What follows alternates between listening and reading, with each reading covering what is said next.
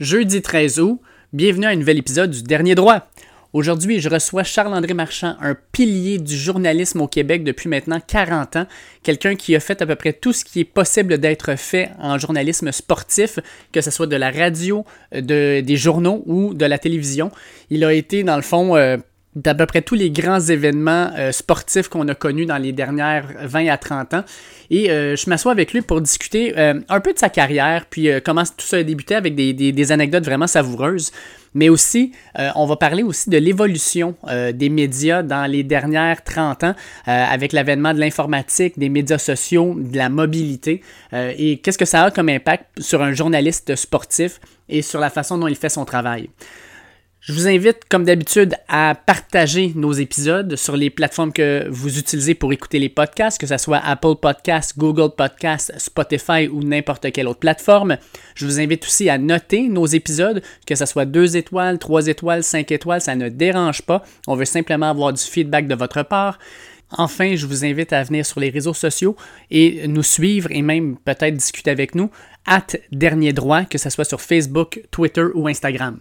Pour vous donner aussi un aperçu, la semaine prochaine, on va avoir un épisode en début de semaine avec euh, des collaborateurs pour discuter euh, premièrement euh, de ce qui se passe dans la NCAA, c'est-à-dire deux des cinq grosses ligues qui ont décidé d'annuler leur saison de sport de l'automne et de la reporter au printemps. Et aussi pour parler du début des séries éliminatoires dans la NBA qui vont commencer au début de la semaine prochaine, mais aussi pour parler de la, des éliminatoires dans la Ligue nationale de hockey qui ont commencé avant hier euh, et on va regarder dans le fond, euh, selon euh, tout ça, des, quelques paris sportifs qui pourraient sembler intéressants. On aura aussi un podcast en fin de semaine et ce sera avec Camille Frenette, une jeune paratriathlète extrêmement inspirante qui fait partie de l'équipe canadienne et qui a des résultats hallucinants depuis qu'elle a commencé à travailler avec Triathlon Canada il y a de ça maintenant quatre ans. Bien de discuter avec elle et de vous faire découvrir tout ça. Mais avant de parler avec Charles-André Marchand, on écoute Laurence Castera. Pourtant, si je me lève chaque matin, c'est qu'au fond, j'y ai cru. Et que j'y crois encore. Aujourd'hui de recevoir euh, un collègue, en fait, au 91.9, euh, un mentor, soit Charles-André Marchand. Comment vas-tu, Charles-André? Ça va très bien. Ça va très bien. Toi-même, mon cher David. Ça va bien, ça va bien, en fait. Euh, très bien, même. malgré le fait qu'on recommence l'école dans neuf jours. Là, on, en tout cas, théoriquement, on va le savoir après-midi. Mais non, ça va bien, ça va bien.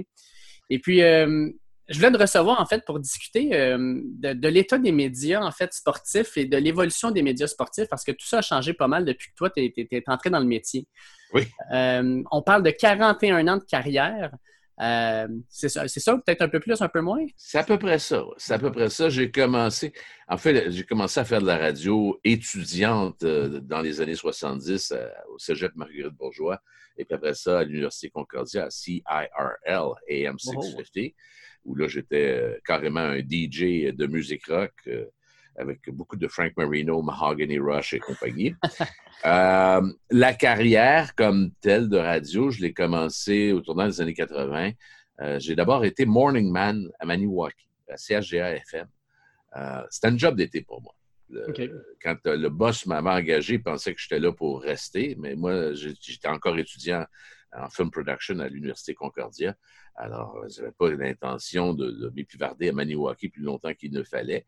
Mais j'ai été faire mes classes là. J'ai fait euh, un été de radio. Et la vie est drôlement faite parce que euh, pendant que j'étais à Maniwaki, il y avait un certain Pierre Daunet qui avait, lui, un chalet à Blue Sea Lake dans les parages. Puis lui, il était à CJRC à Ottawa. Et Pierre m'avait entendu à plusieurs reprises pendant l'été, puis il aimait ce que qu'il entendait. Et il a été nommé directeur des sports à CJMS euh, à la fin de l'été. Et euh, quand je suis revenu de Maniwaki, Pierre, euh, moi j'avais étudié chez Pierre Dufault. Pierre Donnet avait communiqué avec Pierre Dufault pour savoir s'il avait mes coordonnées. Et c'était le cas. Et il m'a appelé, puis il m'a demandé, il dit J'aimerais ça te rencontrer. Puis il me rencontre un samedi. C'était mon premier samedi où j'étais de retour à Montréal. Euh, ma blonde de l'époque, on devait aller souper.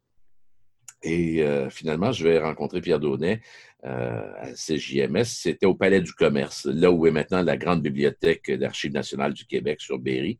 Et euh, je rencontre Pierre Daunet à 3 heures de l'après-midi, convaincu qu'après l'entrevue, moi, je m'avais souper avec ma douce. Et Pierre me dit Ben écoute, tu as un problème et tu commençais hier. et là, il me donne un micro, un magnéto et puis une accréditation, puis il m'envoie couvrir les internationaux de tennis de Montréal. Euh, et c'est ma première assignation ce soir-là. Alors, évidemment, on doit expliquer à, ma douce qu'il n'y aura pas de souper romantique ce soir-là. C'est comme ça qu'une carrière en radio commence. Et je me suis rendu euh, au Parc Jarry. Et la première entrevue que j'ai faite en fin de soirée, euh, c'était avec un dénommé John McEnroe. Oh boy, on commence avec une grosse pointure. Là, j'ai 18 ans, moi, là. Et, là, j'ai le micro dans les mains et je tremble comme une feuille.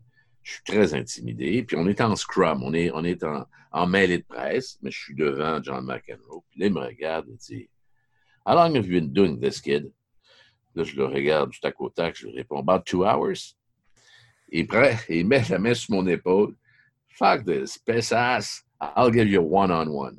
Et il m'entraîne à l'extérieur du groupe pour me donner une entrevue en solo. Incroyable.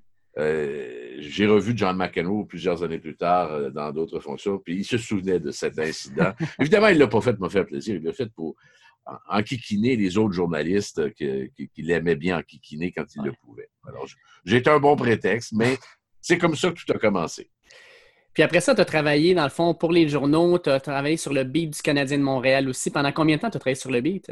En fait, en fait après ça, j'étais à CJMS pendant euh, jusqu'en 84.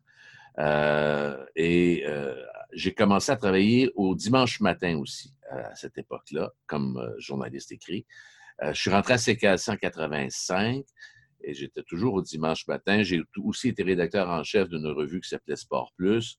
Euh, j'ai été euh, rédacteur de Québec Soccer avec Pasquale Cifarelli. Euh, j'ai toujours mené en parallèle un peu la radio, l'écrit, puis même la télé, parce que j'ai été de la première mouture de ce qui est devenu RDS, c'est-à-dire TVSQ, la télévision des sports du Québec, qui est au canal 25.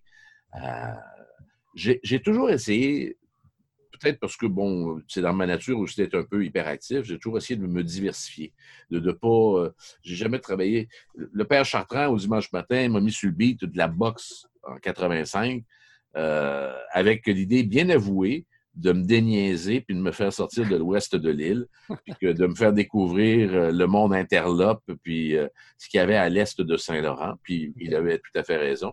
Euh, je n'aurais pas écrit Pègre Québec, je le dis très affectueusement, si ce n'avait pas été du père Chartrand, euh, Jean-Paul Seigneur. Euh, fait que oui, c'est une carrière. J'ai souvent, souvent dit à mes enfants, moi j'ai un bac en cinéma, j'ai un bac en musique, et puis la vie m'a emmené tellement ailleurs. allez pas à l'école pour faire plaisir à vos profs, allez pas à l'école pour aller chercher un diplôme dans une discipline qui semble payante. Ça marche pas comme ça. Euh, faites, faites ce que vous avez envie de faire, aimez ce que vous faites, faites-le passionnément et la vie va se charger du reste. Effectivement, je suis d'accord avec toi là-dessus. Et puis, euh, outre tous ces sports-là aussi, tu as couvert des gros événements. Euh, tu as, couvert combien d'Olympiques au total, Charles-André? Ben, ça dépend si, si, on inclut ceux que j'ai vécu comme petit cul à 16 ans. mais j'ai couvert les Jeux olympiques d'Albertville, de Barcelone, euh, Sarajevo et euh, euh, Pékin. OK. Et puis, en tant que, journaliste sportif, disons-le comme ça, ça a été quoi, dans le fond, pour toi, le, moment fort de ta carrière? Si on regarde en arrière, le, moment le plus fort, mettons, que tu as le plus apprécié? Il y en a plusieurs. Il y en a plusieurs. c'est difficile à dire. Je dirais qu'un moment magique, c'est probablement la Coupe Canada 87. Euh, à Hamilton, au Cops Coliseum, quand Mario Lemieux et Wayne Gretzky sont sur le même trio euh, et vont ensemble en échapper. Puis là, j'étais descendu parce que le match, c'était un match nul à ce moment-là. Je ne me souviens pas du score exact. C'était un 3-3 ou quelque chose comme ça. Et euh, je suis descendu parce que après le match, évidemment, il faut faire des vestiaires. Mm-hmm. Et puis le Cops Coliseum, c'est un vieil aréna, c'est vétuste. puis c'était plein à capacité. Et je savais que si je ne descendais pas de la galerie de presse avant la fin du match, jamais je me rendrais dans le vestiaire à cause de la foule. Il n'y a pas d'ascenseur dédié aux journalistes ou quoi que ce soit. Et je suis descendu et l'échappée qui a mené au but de la victoire, je la vois en arrière du banc. Et, là, j'ai vu toute la puissance, la fougue. Voir Wayne Gretzky et Mario Lemieux sur une même patinoire, les voir euh, au niveau du sol, les voir se déployer comme des F-18, puis aller euh, orchestrer le but de la victoire, ça, ça a été un des moments magiques. Il y en a eu quelques-uns. Je pense aussi à Emily Hyman aux Jeux olympiques de Pékin, qui euh, est quand même une fille assez athlétique, costaude. Euh, et puis, elle se dispute le podium avec deux petites Chinoises qui ont l'air d'avoir 7 ans, qui sont filiformes, qui pèsent à peine 90 livres mouillés, alors qu'Émilie, c'est quand même une carrure, une bonne paire d'épaules. Et à un certain moment, je pense avant le dernier plongeon, Émilie est première et je suis dans les gradins avec la foule incrédule de Chinois qui voient cette grande Canadienne en train de peut-être rafler la médaille d'or avant le dernier saut. Et là, j'entends autour de moi Janadahi, Janadahi. Canada est premier, Canada est premier. Et là, autour, ça dit Sure, sure, oui, oui. Et, la petite chinoise qui a finalement remporté la médaille d'or a dû faire un saut plus que parfait pour enlever l'or du coup d'Emily Hyman. Euh, de vivre ça, tu es dans un pays euh, où euh, le dépaysement est total, parce que la Chine, c'est ça, puis débarquer sur une autre planète, c'est probablement la même chose. Et, de le vivre et de voir la tension qu'eux vivaient, parce que la petite Canadienne allait peut-être. ça aussi, ça, ça m'avait donné des frissons. OK. Quand on regarde ta carrière de journalistique, moi, je vais, la comparer un peu à une carrière assez particulière. Je veux dire, tu as connu toutes les phases technologiques. quand tu es rentré, en fait, le premier Macintosh sortait sur le marché. début des années 90, l'Internet commence à faire son chemin.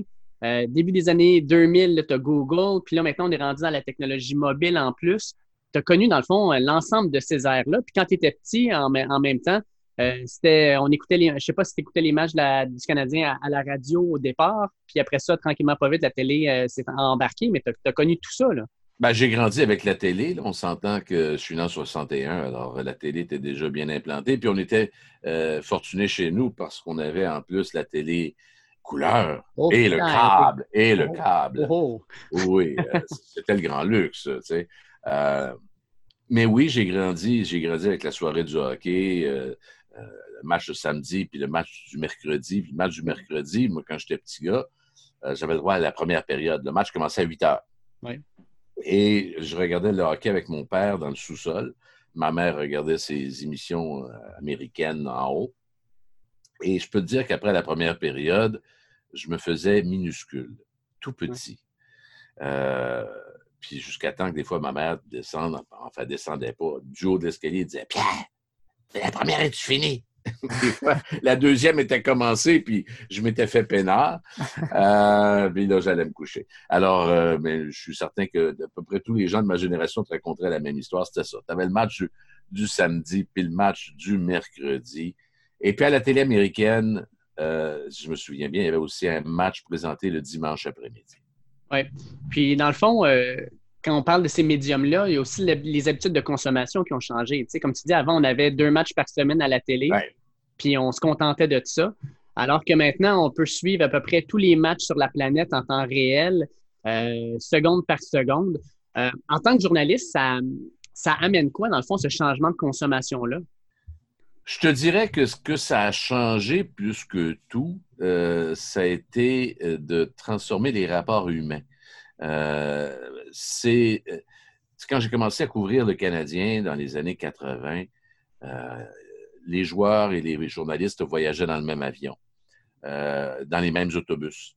on était même tenus au même code vestimentaire que les joueurs l'époque de Ronald Coré. Donc, si tu voulais voyager avec l'équipe, ben, il fallait que tu portes le veston, cravate, euh, sois habillé comme les joueurs, ce qui parfois amenait des incidents un peu cocasses. Euh, aujourd'hui, c'est aseptisé. Tout s'est aseptisé. Euh, tout est fait pour la télé. Mhm. Euh, tout est conçu pour la télé. Euh, je me souviens même, ça, ça, je te dirais que c'est les réseaux continus qui, qui ont fait ça. Je te dirais même que je me souviens des premières conférences de presse où il y avait la présence de RDI, puis plus tard de LCN, et puis où les journalistes euh, euh, étrivaient un peu le, le porte-parole, le relationniste de l'équipe en disant Ben oui, on sait bien, la conférence de presse à 11 heures, mais là, il faut attendre le- la fin des commerciaux. C'est une conférence de presse pour RDI. Tu sais, c'était. On n'était pas habitué à ça. On n'était pas habitué. On était habitué à ce que les caméras soient là, mais prenaient les images puis les présentaient en différé. Euh, quand tout s'est mis à être en direct, toutes les règles ont changé. Puis quand, on- par exemple, on va interviewer un joueur, euh, avant, euh, probablement que les journalistes qui étaient là se connaissaient tous. Vous étiez une petite communauté. Alors que maintenant, maintenant, avec euh, les, les- les plateformes No Web et compagnie, il doit y avoir euh, des à gauche et à droite, des personnes que vous ne connaissez pas, des personnes établies. Ça doit être assez, euh, assez Ah. hétérogène. En fait, en fait, ce qui arrive, c'est que, bon, évidemment, les accréditations ne sont pas distribuées at large. Mhm. Alors, oui, il y a quelques, quelques, quelques gens qui arrivent des réseaux sociaux qui réussissent à se faire accréditer, mais ça, il y en a toujours eu. Mhm. Euh, tu sais, à ce compte-là, je me suis fait accréditer avec euh, une équipe de Joyeux Luron euh, comme caméraman pour le Grand Prix de Formule 1 de 1978 euh, à l'île Notre-Dame, la première victoire de Gilles Villeneuve. Nous étions étudiants de cégep. OK. Puis on a tourné, on, on a filmé la course, on était cinq. Moi, je m'étais installé à l'arrivée de départ, évidemment, j'étais le réalisateur. Euh, on s'était fait accréditer, ce qui, ce qui était de, de l'usurpation euh, totale. Alors, ça aussi, il y en a encore. En fait, ce, que- ce qui a changé, c'est pas tant ça, c'est le filtre. Tu sais, quand on voyageait avec les joueurs, euh, ils se tissaient des liens. Tu sais, dans l'avion, par exemple, moi, je jouais au backgammon euh, avec Martin Eslund. OK. Tu sais, c'était mon compagnon de backgammon. Euh, Ah ouais. Puis on jouait ça à 5$ piastres la game. Puis on passait, tu sais, Calgary, on, on se pochait de 20$, piastres, 25$ piastres chaque, euh, à un moment donné. Euh, fait que c'est certain que le lien n'est pas pareil. Mhm. Sais, Aujourd'hui, euh, ça, ça- ça ne se peut plus. Euh, parce que les relationnistes ont établi des barrières immenses. Mais c'était la même chose quand je faisais du judiciaire. Eh, on allait à la place Versailles prendre un café avec les, les policiers, les enquêteurs, pour essayer d'avoir des scoops, des, des petites primeurs. Euh, puis bon, ils nous donnaient, ils nous donnaient bien l'information qu'ils voulaient nous donner, parce que parfois ça faisait aussi leur affaire. Aujourd'hui, si je vais prendre un café avec un ami policier, il ne faut pas être vu parce qu'il va devoir répondre aux relations publiques. Ils vont dire Ben, Qu'est-ce que tu faisais avec lui? Mm. Ouais, on est allé jaser. Euh, dans des- certaines situations, j'ai par exemple le mari d'une de mes cousines qui est un gars d'identité judiciaire. C'est un gars de la famille, là. Mhm. Mais il fallait faire attention pour ne pas être, c'est trop familier en public parce que les gens des relations publiques commençaient à paniquer. De donc, est-ce que il est un informateur de journaliste?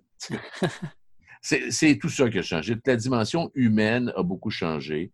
Euh, ce qui fait en sorte que c'est plus difficile euh, pour un jeune aujourd'hui d'aller chercher des primaires, des scoops. Euh, c'est quasiment une tâche impossible, à moins de faire du journalisme d'enquête, euh, du vrai journalisme d'enquête. Euh, mais sinon, on peut plus se fier sur nos sources Ouais. comme avant. Parlant de scoop, en fait, tu sais, dans le temps, tu avais un scoop, tu l'apprenais un jeudi soir, ben, tu le publiais le vendredi matin, puis ça restait un scoop le vendredi matin. Euh, maintenant, avec les médias sociaux, j'ai l'impression que dès que tu entends quelque chose, une rumeur quelconque, l'objectif, c'est d'être le premier en avant à sortir la nouvelle, puis on ne check plus nécessairement la véracité de la chose. Euh, Il y, a- il y a plusieurs volets à ça. D'abord, un scoop. Moi, je suis un gars de radio, puis j'ai fait de l'écrit. OK. Je peux dire qu'un scoop, euh, c'est sûr que le, le- le média instantané, et ce que j'ai toujours aimé de la radio, c'était le média instantané par excellence. Euh, la radio nous permettait de sortir une primeur alors que les premières éditions des journaux sortaient des presses. Mhm.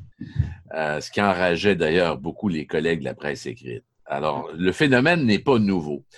Euh, par contre, l'instantanéité euh, ne devrait pas être un gage de laxisme.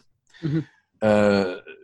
Je me souviens d'avoir eu des primeurs que l'on a dû tuer euh, dans l'œuf parce que il nous manquait un élément. Mhm. Je me souviens d'une grosse histoire, d'une grosse histoire que, sur laquelle je travaillais, de concert avec deux autres collègues, un autre de la radio, Claude Poirier, pour ne pas le nommer, puis un autre de l'écrit, Régent Tremblay, pour ne pas le nommer. Et euh, moi, à CKC le soir, on, avait tous coordonné, c'était une grosse nouvelle, c'était une bombe euh, touchant le Canadien. Et finalement, les avocats euh, ont retraité, ont battu en retraite, je pense, une minute avant qu'on aille en onde avec la, la primaire. parce que, bon, il y a une des sources qui s'était retirée qui, avait décidé de ne plus témoigner. Puis là, ben, c'était un château de cartes qui s'écroulait. Tout ça pour dire que euh, la primeur et la rigueur ne euh, sont pas incompatibles. Ne mm-hmm. sont pas incompatibles. Je te dirais que euh, oui. En fait, le problème, le problème aujourd'hui, c'est l'encadrement. OK. jeune journaliste, j'avais j'ai eu des, des coachs des gars comme Jean-Paul Chartrand senior au dimanche matin, Richard Morancy euh, à CKAC, des vrais coachs. Euh, des gens qui connaissaient le produit, des gens qui euh, savaient m'envoyer comme un pitbull manger une nouvelle et des fois me retenir comme on retient un pitbull disant non, c'est pas le temps, le kid, reste tranquille. Aujourd'hui, je trouve que l'encadrement est déficient.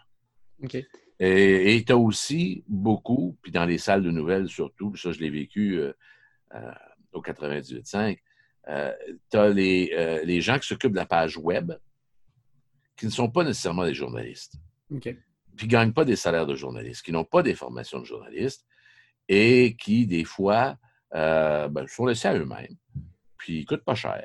Puis des fois, vont écrire des trucs qui ne devraient pas être sur le web. Et ça, sur des pages officielles. C'est vrai pour le Journal de Montréal, c'est vrai pour bien des sites euh, où tu as des, euh, euh, des, gens en charge du web qui souvent devraient se contenter de, d'écrire le minimum parce qu'ils n'ont pas. Mais ils entendent des affaires, puis ils se sentent investis d'une mission, puis ben, ça donne ce que ça donne. Oui, c'est ça. Puis, tu sais, comme tu disais, quand tu as un scoop, mettons, à la radio, même si c'est instantané, sachant que le journal va le sortir euh, huit ou neuf heures plus tard, ça donne le temps de vérifier tes sources puis de prendre des décisions éclairées. Alors en, fait, en fait, tes sources, tu dois les vérifier avant de publier, tout le temps, tout le temps, tout le temps, tout le temps. Euh, ça, c'est une règle de base. Euh, tu n'as pas le droit. Puis, d'ailleurs, c'est mieux de rater un scoop que de lancer une ballonne. Hey, combien de fois, moi, que dans une salle de nouvelles, on m'appelait pour me dire Je suis marchand, David Gilbert est mort avant de sacrer ça en ondes, on trouve bien commencer par appeler David. Hey, David, es-tu mort? Ah, ben non, t'es pas mort. Ben, parfait. Mais j'ai vu des gens annoncer des morts comme ça sur. Euh, puis euh, la personne, je pense que c'était quoi? C'était Émile Genet, mis le début. Émile Genet qui avait appelé dans la salle des nouvelles à CJMS. Moi, j'étais au sport. J'avais répondu. Qui je parle? Charles-André Marchand. Euh, T'es au sport, toi, hein? Euh, parlez au gars des nouvelles, il a annoncé ma mort, ça a l'air. Ah, excusez-moi, M. Genet, euh, attendez une seconde, je vais vous transférer. Puis... Et puis, effectivement, le gars avait eu trois, quatre appels disant qu'Émile Genet était mort. Bon. C'est avant Internet, ça, là. là. Oui, quand même. Avant Internet. Tu sais, la rumeur populaire, elle, est toujours là. Mm-hmm. Alors, comme journaliste, tu n'as pas plus le droit en 2020 que tu avais le droit en 1982 euh, de te permettre de, lancer n'importe quoi euh, sur la place publique sans vérification. Effectivement, mais tu sais, je regarde, mettons, euh, les soirées des élections. Avant, on attendait tous que Bernard de Rome arrive à, la télé pour dire si la tendance se maintient. Mais maintenant, euh, on dirait que c'est une course à l'annoncer. Euh, cinq minutes après le début de la télédiffusion, on est déjà en train de prononcer un ben, gagnant. en fait, ce qui a aussi changé, c'est les méthodes, la méthodologie. Euh, qui fait en sorte que les données puis les tendances euh, actuarielles euh, sont beaucoup plus clairement établies dès le départ. Alors, ce qui permet de devancer un petit peu l'annonce finale dans bien des cas. Mm-hmm. Remarque encore là, j'ai déjà vu l'informatique se planter, annoncer l'élection d'un gouvernement du Parti québécois majoritaire avec trois députés rhinocéros, puis de Claude Ryan. Euh, je pense même qu'il y avait un rhinocéros qui avait gagné dans Darcy McGee, qui est euh, Amstead, euh, un quartier qui est à 99,99999% fédéraliste, libéral, et puis tout ce que tu veux. Euh, et puis, ben, c'était l'informatique, c'était l'ordinateur de Télémétropole qui avait planté littéralement. Et, et fait à noter, de l'autre côté, à Radio-Canada, on, restait sur, on gardait le cap, on, informait les gens que selon un autre réseau, il y aurait, mais on doutait fortement, parce que là, on se disait, ça n'a pas de maudit bon sens. Non, non. Trois députés rhinocéros, euh, c'était vraiment n'importe quoi et son contraire. Euh, alors, il y avait des gens qui étaient tombés dans le piège. Euh, tu parlais tantôt que dans l'avion, tu jouais avec Matt Naslund au backgammon. Au, voyons. Backgammon. Au backgammon, euh, tu disais on avait une relation privilégiée avec les, sportifs à ce moment-là. Euh, probablement même qu'à certains moments, les, sportifs apprécient cette relation-là parce que vous deveniez un petit peu comme leur porte-parole dans les médias. Alors qu'aujourd'hui, j'ai l'impression que les, sportifs, avec les médias sociaux en particulier, n'ont plus besoin nécessairement de journalistes pour faire passer un message ou pour, euh, pour se faire entendre. En fait, en fait c'est un couteau à deux tranchants. C'est-à-dire que c'est sûr que moi, j'avais une règle. Je disais toujours aux boys, s'il y a une bière entre nous deux, tout ce que vous dites, c'est off the record. OK. C'est certain que si vous partez sur une chire, ça se peut que le lendemain, je pose des questions éclairées, puis que vous répondrez comme vous voulez. Mais il y a une chose qui est certaine. Quand on disait, par exemple, qu'un coach avait perdu son vestiaire, on le savait. On le savait parce qu'on avait été prendre une bière avec une coupe de joueurs, puis les gars nous parlaient. Puis les gars nous disaient Hey, le coach, as-tu vu le coach à soir? As-tu vu? Euh, puis à un certain moment, tu sentais ça. Aujourd'hui, c'est impossible. C'est mmh aseptisé. Tu peux regarder, tu peux essayer d'analyser tant que tu voudras. Tu n'as pas le feedback parce que euh, les gars, même quand ils te parlent, ils ont deux relationnistes du Canadien en arrière d'eux qui prennent des notes, qui enregistrent, même chose en politique. Alors, tu n'as pas cette, relation. Puis des fois, c'était attachant parce que euh, le gars disait quelque chose, mais tu ne peux pas le publier, tu ne peux pas le mmh répéter parce que c'était dit autour d'une bière. Oui, c'était de l'information utile pour mieux informer tes auditeurs, tes lecteurs euh, en temps et lieu. Mais alors, donc, il y avait comme, c'était pas qu'on était les porte-parole, mais c'est certain que euh, s'ils voulaient passer des messages anonymement, ils étaient bien équipés pour le faire. Euh, ils, pouvaient, ils pouvaient passer leurs messages. Est-ce que, euh, est que tu vois, mettons, euh, parce que moi j'ai l'impression que le hockey, on est encore dans une mentalité un peu des années 90-2000. Je regarde par exemple le basketball, puis même tranquillement, pas, vite, la, la, NFL, les joueurs utilisent beaucoup les médias sociaux pour, pour parler, pour faire valoir leurs droits, pour... Ouais, au hockey, j'ai pas cette impression-là. Ben, je pense que c'est plus limité, mais encore là, je pense que les différentes organisations ont des règles plus restrictives pour les joueurs, euh, à savoir, ben, aller sur les réseaux sociaux euh, à vos risques et périls, euh, mais on ne vous le recommande pas. On ne mm-hmm. vous encourage pas à le faire. et puis les joueurs aussi, la game a changé. Tu sais, euh, moi, je me souviens d'un Mario Lemieux qui était, euh, dont la blonde était lifeguard à la même piscine que ma blonde de l'époque, à, Ville-la-Salle. Euh, j'ai connu Mario quand il était junior. J'ai connu Mario quand il a commencé chez les pros à Pittsburgh. On était de, bons amis. j'ai été chez lui à Pittsburgh, à Rosemont. Au début de sa carrière, il me, il me demandait des, des recommandations pour bâtir son cellier. Aujourd'hui, je pense que son Tuesday Wine, c'est mon vin des grandes occasions. Alors, les choses ont changé. L'argent a changé. L'argent a changé toute la dynamique, toute la. Euh, tu sais, je disais, on jouait aux cartes avec des joueurs. Euh, il y avait une coupe de, de, 100 pièces à la table, ça, c'était le pote. Mm-hmm. Euh, aujourd'hui, faire ça avec des joueurs de hockey qui font 10 millions par année, excuse-moi, c'est comme aller jouer aux cartes au, au Saint-Saëns avec ta grand-mère la dynamique n'est pas la même. Il n'y a, pas, le, euh, a pas les mêmes rapports, les mêmes échanges. Euh, je parlais de recommander des bons vins. Moi, le vétéran journaliste, avec des jeunes dans la vingtaine qui commençaient à faire un peu de sous et qui voulaient s'initier à la chose, ça me faisait plaisir de prodiguer des conseils. Mais euh, ces gars-là, aujourd'hui, peuvent se payer des bouteilles à 800 dollars la, copie.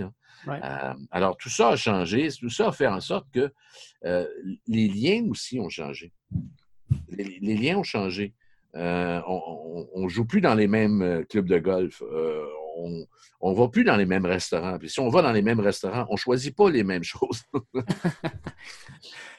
alors, ça, ça a beaucoup, ça, a beaucoup fait en sorte que la relation a changé. Oui. Puis, euh, quand on, a commencé l'entrevue, on parlait un peu de, la consommation au niveau euh, des, médias. Mm-hmm avec l'avènement des GAFA, par exemple, Amazon maintenant présente le Thursday Night Football. Euh, fort probablement qu'éventuellement, ben, Facebook ou Apple vont se lancer là-dedans aussi parce qu'avec Apple TV et compagnie, ils ont des médias qui vont permettre, le permettre. Est-ce que tu vois un changement au niveau de la façon de couvrir les sports ou euh, c'est simplement parce qu'on va amener, beaucoup plus d'argent maintenant encore à la roue? Euh? Écoute, moi, ce que je vois, je te dirais que la pandémie est probablement en train de changer bien des choses de façon très insidieuse, mais ça se dessinait déjà. Euh, je vais te donner un exemple. Quand je te disais qu'en 1978, j'étais accrédité pour le Grand Prix de Formule 1 du Canada, euh, on avait un all access. On avait accès au paddock, on avait accès euh, au, au, puits de ravitaillement, on avait accès au garage, on avait accès à peu près partout sur le circuit. Aujourd'hui, les journalistes sont confinés dans une salle où ils n'ont même pas une vue sur la piste. Mhm.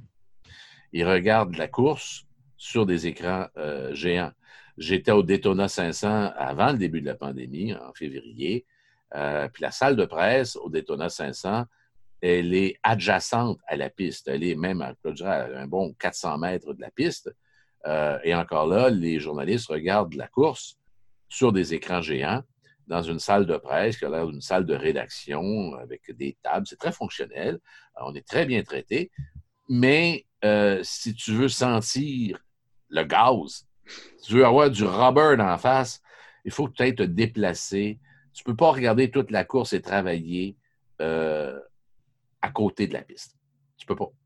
Euh, y a-t-il une raison pour ça? Ben, une raison, je vais te la donner, la raison elle est très simple. C'est que euh, pense à toutes les passerelles de presse dans le monde entier. C'est du, on appelle ça du prime location. Mm-hmm. Transforme ça en loge corporative. Mm-hmm. C'est pas mal plus payant.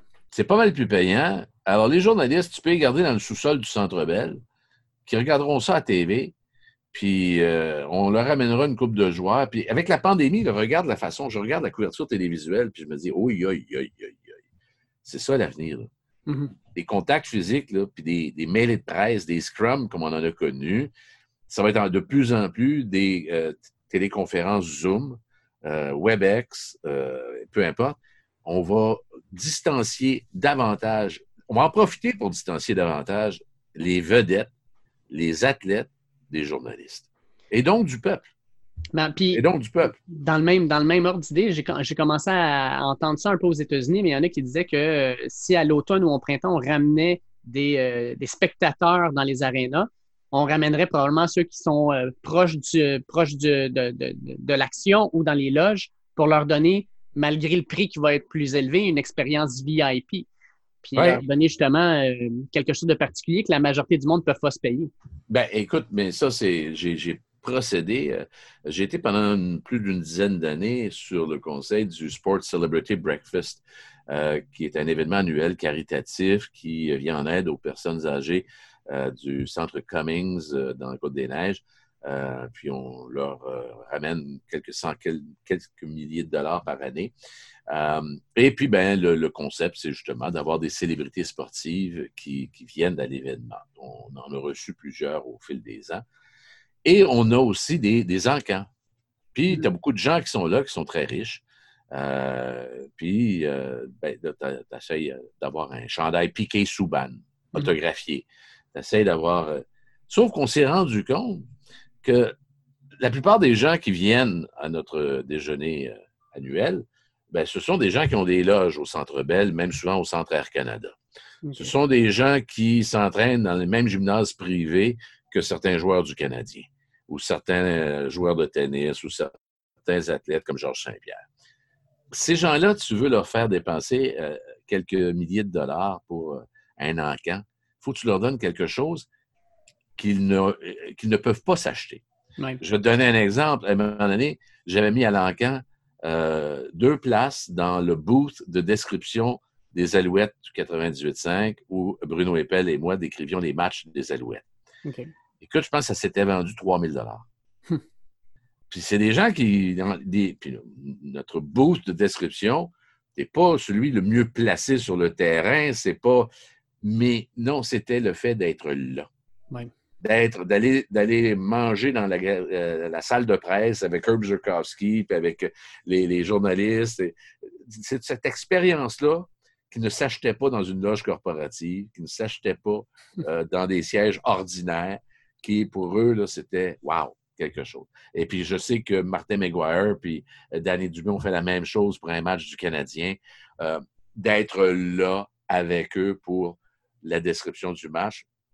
Ça, s'il y a des gens qui vont payer pour des bonnes œuvres, ben, tant mieux. Dans les dix dernières années, ça a changé énormément la façon dont on consomme le sport et la façon probablement dont on le travaille aussi.